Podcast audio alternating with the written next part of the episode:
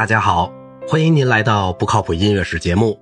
在浪漫主义时期，同大歌剧并肩而立的喜歌剧在法国正在追寻自己的道路，就像18世纪一样。二者之间在技巧上的区别是，喜歌剧用说话的对白代替了宣叙调。除此之外，区别主要是篇幅的大小和题材。喜歌剧比起大歌剧来更少一些炫耀的地方，所需要的歌手和演奏者也比较少。是用比较简单的音乐语言写成的，它的情节照例是喜剧或半正剧的简单易懂的内容，而不是大歌剧那种历史的壮观场面。十九世纪早期有两种喜歌剧，即浪漫的和喜剧的。虽然很多作品兼具这两种类型的特点，极受欢迎的《白衣夫人》由弗朗索瓦·阿德里安·布瓦尔迪约创作，一八二五年首演于巴黎。它有显著的浪漫主义情节，音乐也极富旋律性，优雅而富于感情。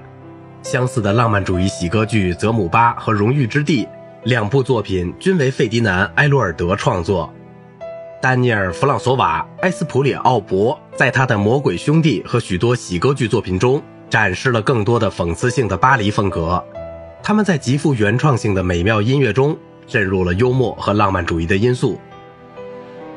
工人阶级在1848年革命中得到的果实很快就过去了。当民选的总统路易·拿破仑·波拿巴，他是拿破仑的侄子，在1851年宣布自己成为拿破仑三世皇帝时，法兰西第二共和国变成了法兰西第二帝国。当检察官控制了严肃的剧院时，邪歌剧却能够自由地讽刺第二帝国的社会。这种新的题材，不要同18世纪意大利的喜歌剧混淆。强调聪明机智和喜歌剧的讽刺因素，它的创立者是雅克·奥芬巴赫，他想方设法地把康康舞介绍给他的谐歌剧《地狱中的奥尔菲斯》中的诸神。奥芬巴赫的作品影响了其他地方的喜歌剧的发展，包括英国的 W.S. 吉尔伯特和阿瑟·萨利文。例如，他们在1885年创作的《日本天皇》，以及小约翰·施特劳斯在维也纳创作的很多轻歌剧。就像1874年创作的《蝙蝠》那样，19世纪喜歌剧的长久魅力大多是由于其自发的旋律和节奏、简单的肢体与和声，以及常规的曲式类型。但是虚伪天真的曲调不应误导人们低估这种音乐。埃克托·伯辽兹的喜剧作品不属于上面讨论的任何一个种类，他对法国浪漫主义歌剧的贡献直至今天才得到承认，这就是其中的原因之一。他的最重要的戏剧作品《浮士德的惩罚》并非歌剧，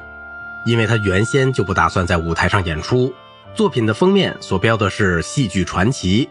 是作曲家早期作品《浮士德》的八个场景经过修改后合并而成的。在1846年的最后一个版本中，《浮士德的惩罚》变成了二十场，需要三个独唱演员、合唱队和管弦乐队，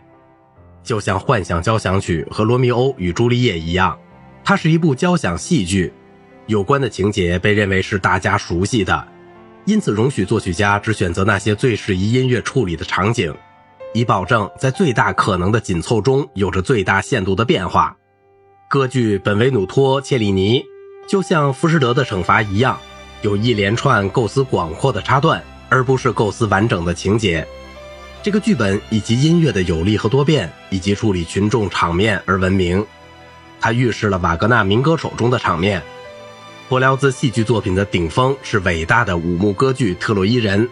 该作创作于1856至1858年。第一部《特洛伊的陷落》在1890年以前一直没有在舞台上演出过。第二部《特洛伊人在迦太基》1863年在巴黎演过很少几场。